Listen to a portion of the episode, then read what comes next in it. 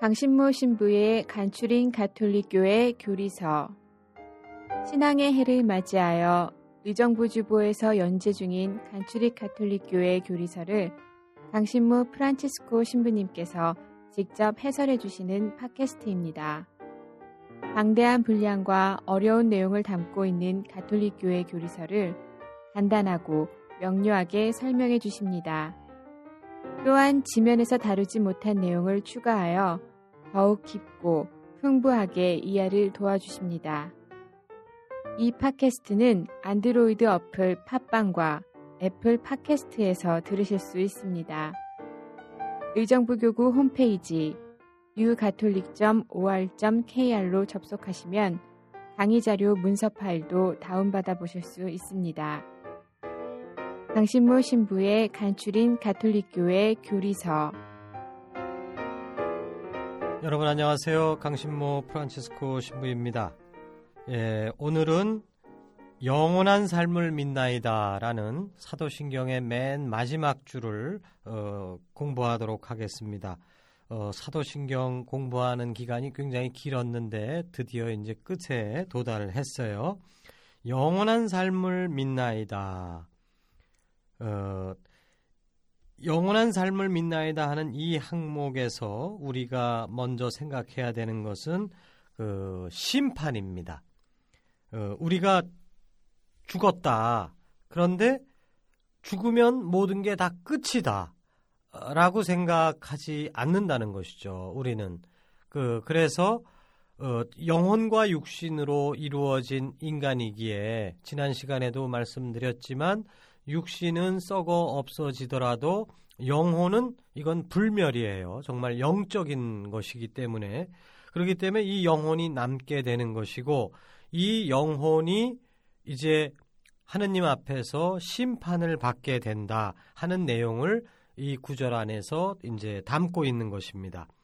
그런데 이 영원한 생명을 얻게 되는 이 영혼들이 하느님 앞에 설 때 이제 두 가지 심판을 겪게 됩니다. 하나는 개별 심판, 또 하나는 최후의 심판입니다. 개별 심판은 어, 죽자마자 개개인들이 뭐 누구는 오늘 죽고 누구는 뭐 10년 후에 죽고 누구는 30년 후에 죽고 어, 죽는데 그 죽는 바로 그 시점에 각자의 행실대로 하느님으로부터 심판을 받는다. 이것이 이제 개별적인 심판이다라는 뜻에서 개별 심판이라고 부릅니다. 그리고 그 심판의 결과에 따라서 어, 각 영혼들은 천국과 지옥과 연옥으로 그 운명이 결정이 되는 것이죠. 교리서 1022항을 읽어보도록 하겠습니다. 각 사람은 죽자마자 자신의 삶을 그리스도께 샘 바치는 개별 심판, 옛날에는 사심판이라고 불렀어요. 개별 심판으로 그 불멸의 영혼 안에서 영원한 가품을 받게 된다. 이러한 대가는 정화를 거치거나 곧바로 하늘의 행복으로 들어가거나 곧바로 영원한 벌을 받는 것이다. 어, 심판의 결과로 천국과 연옷과 지옥으로 운명이 결정된다 하는 이야기가 써 있는 것입니다. 우리의 일생을 심판받는다는 것은 생각만 해도 두렵습니다. 우리가 세속적인 법정에서 뭘 잘못해서 뭐 징역 1년을 선고받고 이런 것도 끔찍한 일인데 이것은 영원한 운명을 결정짓는 심판이에요. 이게 뭐 10년 기한부 이런 게 아니고 어, 그러다 보니까 이거 우리가 생각만 해도 두렵을 수밖에 없죠. 그러나 우리가 믿는 하느님은 자비로우신 아버지이시다 하는 것을 우리가 잊어서는 안 된다는 것이죠. 우리의 잘못이 아무리 크더라도 그분의 더 큰 자비를 믿기에 신자들에게는 심판이 용서가 되는 것이고 구원이 될 수 있다라는 것을 우리가 묵상해야 되는 것입니다. 어, 그, 하느님 나라로 간다. 우리가 천국으로 들어가야 된다. 심판을 받고 천국으로 갈 거냐, 지옥으로 갈 거냐, 연옥으로 갈 거냐 하는 것이 결정된다라는 그것만 생각하면 굉장히 두려운데 이 하느님의 심판이 어찌 보면 조금 그 구멍이 좀 나 있다고나 할까요? 그 정확한 표현은 아닌데 에, 빡빡한 그런 심판 기준이 아니라는 것이죠.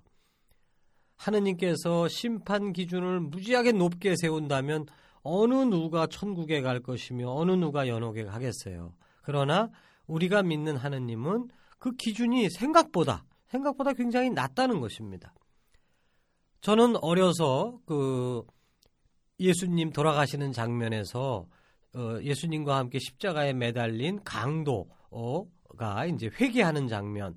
어, 그래서 저 그러자 이제 예수님께서 오늘 너는 나와 함께 천국에 있게 될 것이다라고 이제 그걸 얘기하는 그 구절을 읽으면서 조금 이해가 잘 안 됐어요. 그렇다면 평생을 60년, 70년, 80년을 계속 악한 짓을 해서 정말 그 일반 사회에서조차도 저 사람은 안 돼. 그래갖고 정말 그 사형을 시킬 정도의 그런 몹쓸 짓을 한 사람이 막판에 죽기 몇 시간 전에 저 예수님 믿어요. 라는 말 한마디로 이게 천국에 간다는 게 이게 너무 불공정한 거 아닌가. 그런 그 의문을 가졌었습니다. 그런데 그 우리가 믿는 하느님은 그렇다는 거예요. 비록 그 우리가 지은 죄가 정말 산더미처럼 쌓여 있더라도 그것을 막판에 뒤집을 수 있는 그럴 여지를 하느님께서는 마련해 주신다. 이거를 믿는 겁니다. 그렇다고 이제 그거 믿고서 그냥 마냥 뭐 닐리리아 이렇게 살아서는 안 되겠지만 살다 보면 우리가 내 뜻대로 안 될 때도 많거든요. 그러면 내가 쌓아놓은 죄를 가만히 돌이켜보면 이거 엄청나요. 그리고 내가 살 날을 생각해보면 얼마 안 남았어. 이거 이제 이거 언제 갚나? 이게 계산이 안 나오는 거예요. 그러면 이제 이때 사람들은 어떤 생각을 하게 되냐 하면 난 틀렸어. 좌절하게 되는 거거든요. 일반적으로.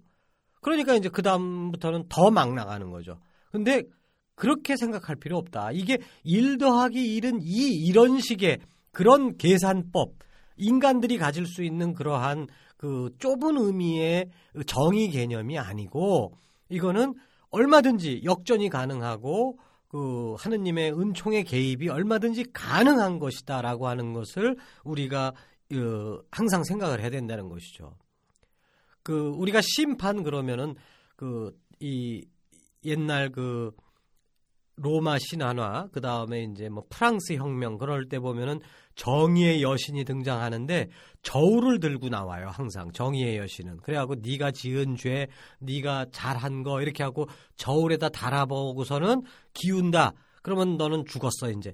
이게 이제 우리가 생각하는 정의의 개념인데 뭐 그것이 전적으로 틀렸다는 얘기가 절대로 아닙니다만은 그 정의를 기반으로 하되 하느님의 자비라고 하는 플러스 알파가 항상 작용하고 있다는 것을 어, 잊지 마셔야 된다는 것이에요. 그래서 어느 누구라고 심판 앞에서 두렵지 않겠어요. 어, 어, 그 아주 훌륭한 그, 이, 그 성인, 성인이 되신 분들조차도 마지막 순간에 제자들이 가서 어, 임종을 지킬 때 나 두렵다. 응? 나를 위해서 기도해 다오. 이렇게 얘기하시는 분들이 있었습니다. 우리 이 성인 전 쭉 보게 되면. 그만큼 어느 누구가 이렇게 저울을 댔을 때 이게 자신 있게 선행 쪽으로 확 기울 수 있게끔 그럴 사람이 거의 없는 거죠. 어, 그러나 실망하면 안 된다. 하느님은 우리가 믿는 하느님은 정의 플러스 어, 알파 그 자비라고 하는 그 알파가 있다는 것을 생각하면서 그걸 기본으로 해서 이 심판 개념을 우리가 이해했으면 좋겠습니다. 이제 그 심판의 결과로서 운명 지어지는 천국과 연옥과 지옥 어 이것에 대해서 어 설명을 드리겠어요. 천국에 대해서는 뭐 이 그 우리가 천국 그러면 뭘 우리가 떠오르게 되는가. 어렸을 때 정말 초등학생 때 그 그림책에서는 천국은 막 나무에 어릴 때니까 이제 사탕 같은 거, 초콜릿 같은 거 좋아하잖아요. 그러니까 뭐 나무에 초콜릿이 막 매달려 있고 뭐 강물은 저 주스가 흐르고 막 그냥 지금 어른들은 먹으래도 안 먹겠지만 그게 당을 높이니까 예, 애들 때 생각하는 천국의 모습은 그런 건데 그건 뭐 애들한테 설명하려고 하는 것이고 어 정말 뭘까 천국이라는 게 도대체 뭘까 그것은 바로 하느님을 직접 보는 것입니다. 지복직관이라고 부르죠. 얼굴과 얼굴을 마주 보는 것. 코린토 전서 13장 12절. 그리고 이제 더 나아가서 그분을 정말 그 완전히 그분의 마음을 다 알므로써 우리가 하느님을 지상에서 천국에 간 영혼들이 얼마나 열심히 하느님을 섬기고 사랑했겠어요. 근데 그래도 부족한 거죠. 왜? 하느님을 안다고는 했지만 사실은 모르는 부분이 훨씬 더 많았으니까. 근데 그분을 이제 얼굴을 맞대면 하는 거예요. 그러니까 정말 그분을 잘 알게 됐고 그러기에 하느님을 진정으로 사랑할 수 있는 길이 열리는 것입니다.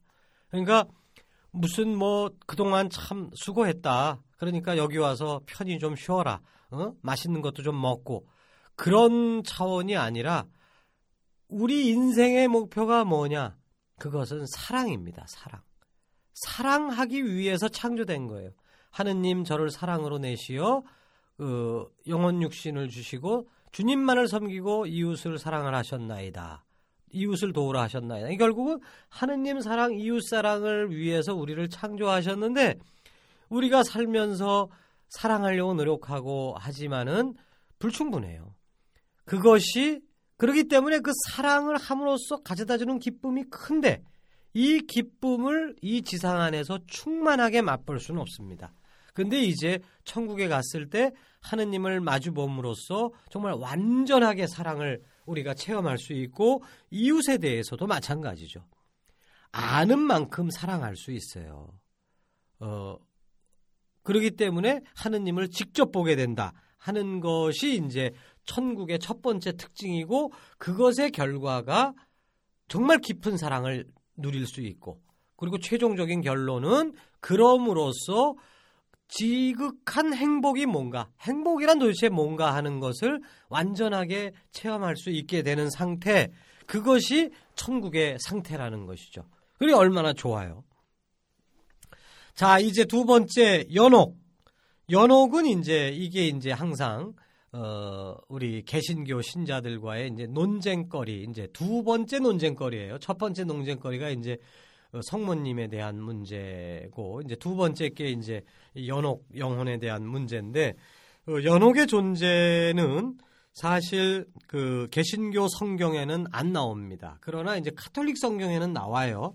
그것은 바로 그 마카베오 서에 이제 그 구절이 나오기 때문에 이제 우리는 성경에 근거한다라고 보는데 개신교 신자들은 마카베오 전후소 이런 것들을 그 외경이라고 해갖고 성경 안에 받아들이질 않으니까 그러니까 이제 그 성경에 없다 이렇게 얘기를 하는 또 이제 복잡한 문제가 있어요. 근데 아무튼 우리 카톨릭 입장에서 봤을 때는 그 천국과 지옥이라고 하는 이 양당 간의 결판만 가지고는 이거는 부족하다. 하느님의 자비가 실현되기에는 부족하다는 것이죠.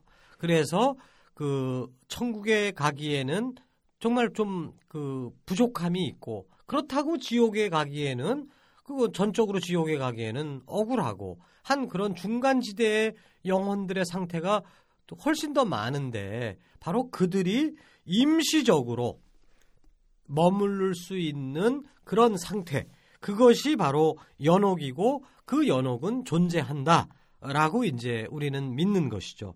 그래서 이제 우리는 그 연옥에 들어가서 어 우리가 지은 잘못에 대한 보속도 이제 할 수가 있고 또 우리가 놓지 못하는 그 욕심들 지상 생활에서 우리가 끊어버리지 못하고 있는 그런 욕심들 그런 것도 이제 정화하고 어를 통해서 이제 천국으로 들어가기 위한 준비 상태가 있다.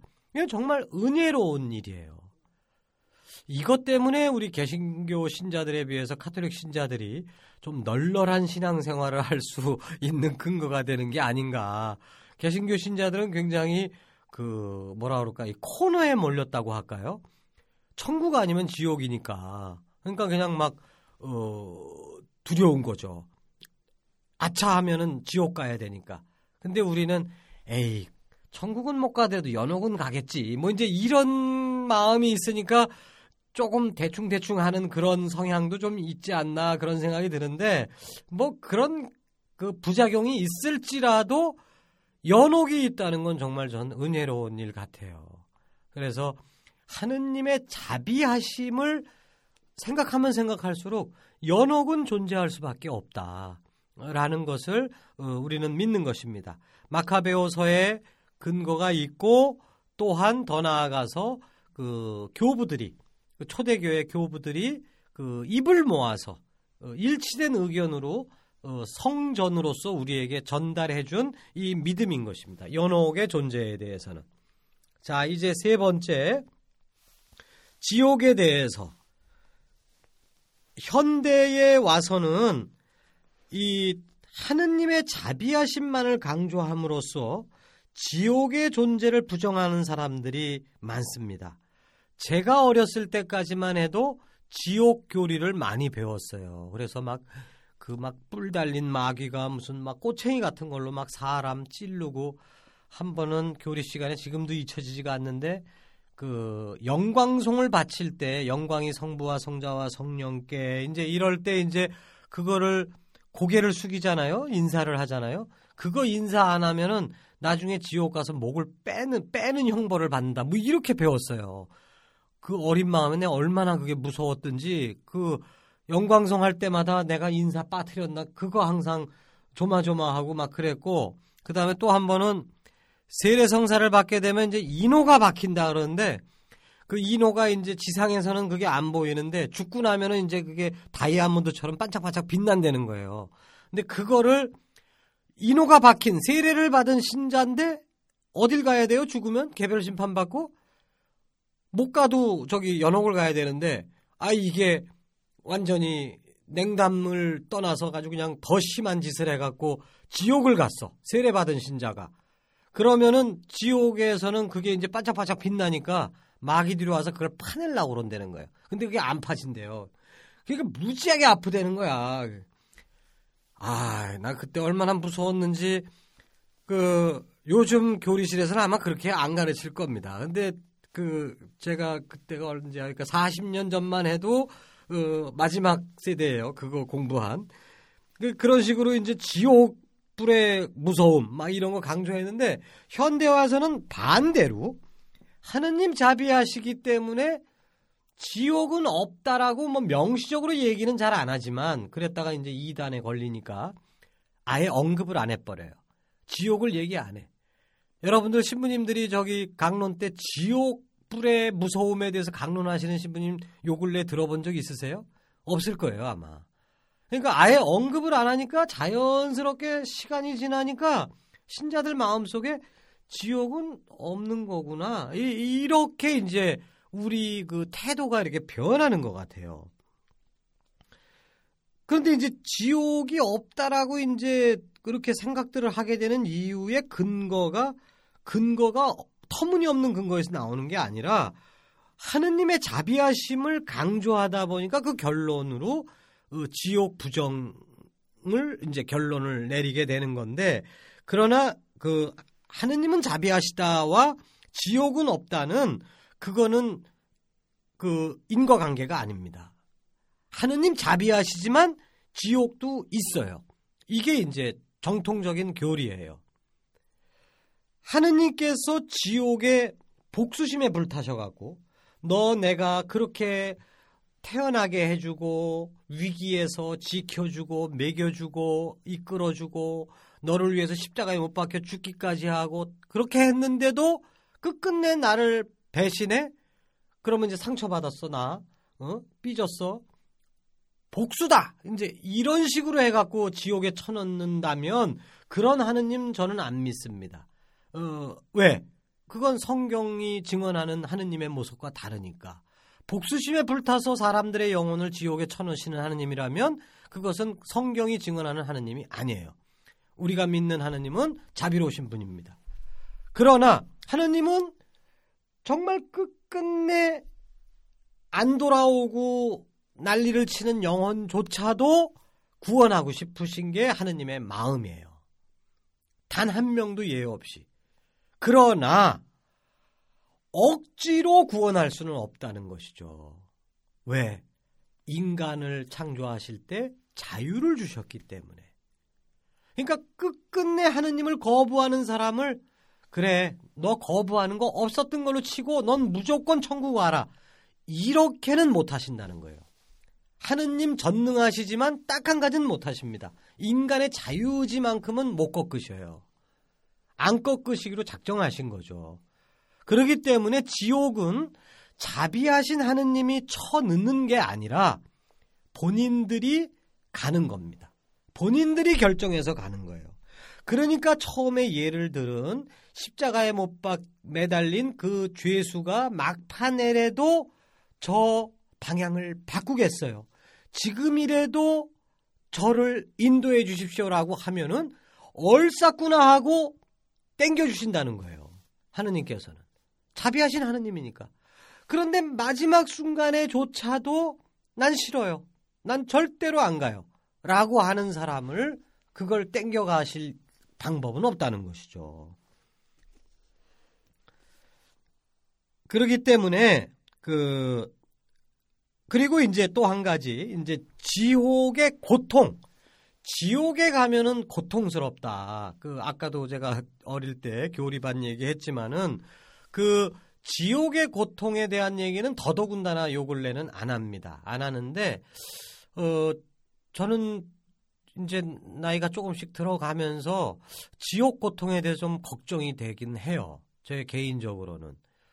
어, 어렸을 때는 뭐 지옥에 가면은 뭐 뜨거운 불에 들어가고 뭐 마귀들이 와서 막 꼬챙이로 막 그걸 후벼 파고 뭐 얼마나 아플까 막 이제 그런 그런 식의 고통이었는데 그런 고통은 아닌 것 같고 그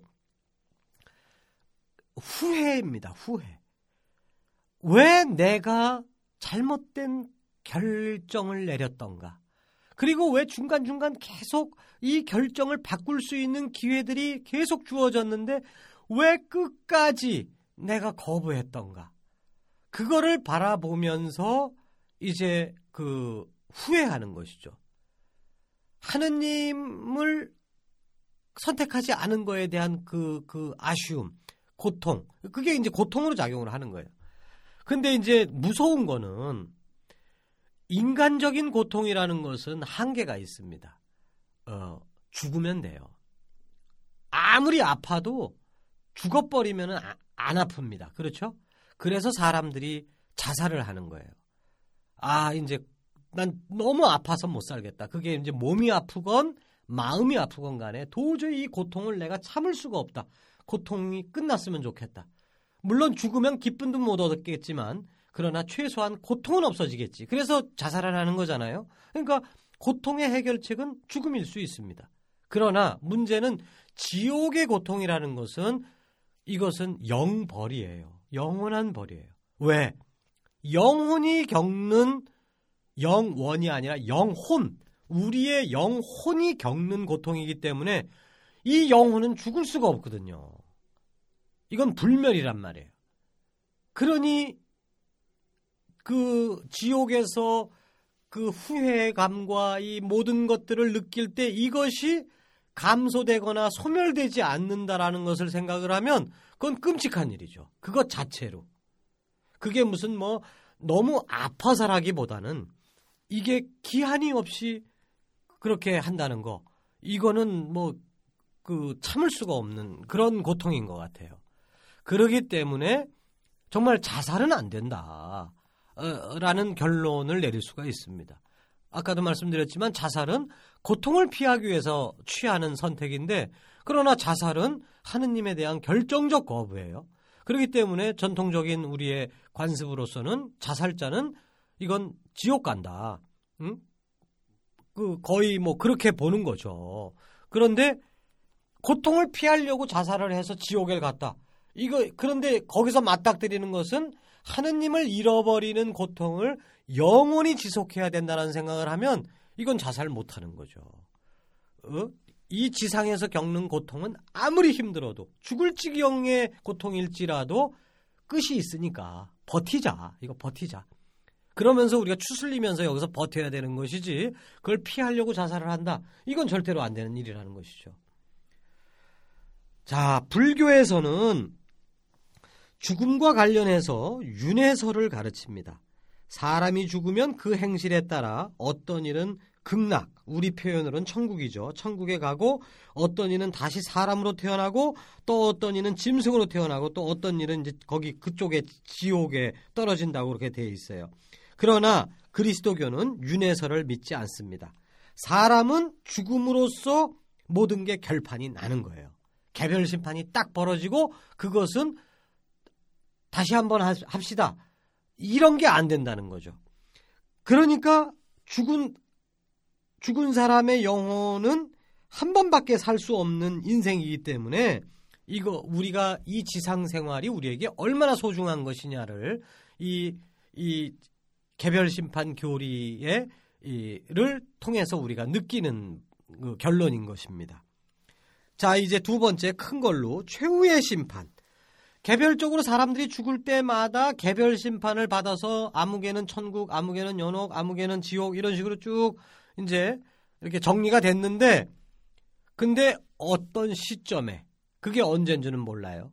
그러나 그 마지막 때 세상 끝날에 그 예수 그리스도께서 재림하실 것이고 그 재림 때 지옥에 있던 영혼이건 천국에 있던 영혼이건 연옥에 있던 영혼이건 다 함께 다 함께 다시 한번 심판을 받습니다. 근데 이 심판은 1심, 1심이라고 볼 수 있는 개별 심판이 뭐가 혹시 잘못되어 있기 때문에 그, 그 항소를 해서 다시 한번 결정을 반, 저, 번복할 가능성 때문에 2심 재판으로서 최후의 심판이 열리는 게 아니고요.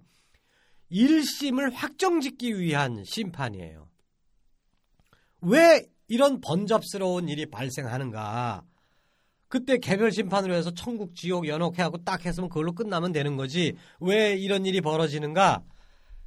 이거는 그 영혼과 육신 관계 때문에 그렇습니다. 바로 지난 시간에 육신의 부활에 대해서 이야기를 하면서 인간은 영혼만 따로 떨어지면 그건 인간이 아니라고 했어요. 인간은 어떤 식으로든 간에 물질, 우리가 가지고 있는 지금의 육신이건 새로운 육신이건 간에 영혼과 육신이 결합될 때만이 인간입니다. 온전한 인간이에요. 근데 개별 심판을 받는 시점에서 사람은 어, 사람의 육신은 썩어서 없어졌습니다. 그러면 뭐만 심판을 받았죠? 영혼만 남아서 하느님 대전에 심판을 받은 거예요. 그러기 때문에 아직은 불충분한 음, 상태인 거예요. 그래서 최종적인 때에 모든 육신이 부활할 것을 믿는 겁니다. 모든 육신이 새롭게 그 탄생해요. 지옥에 들어간 영혼들의 육신조차도 다 부활하는 겁니다. 새롭게 만들어지는 거예요. 그래서 이제 짝을 다시 맞춰주는 것이죠.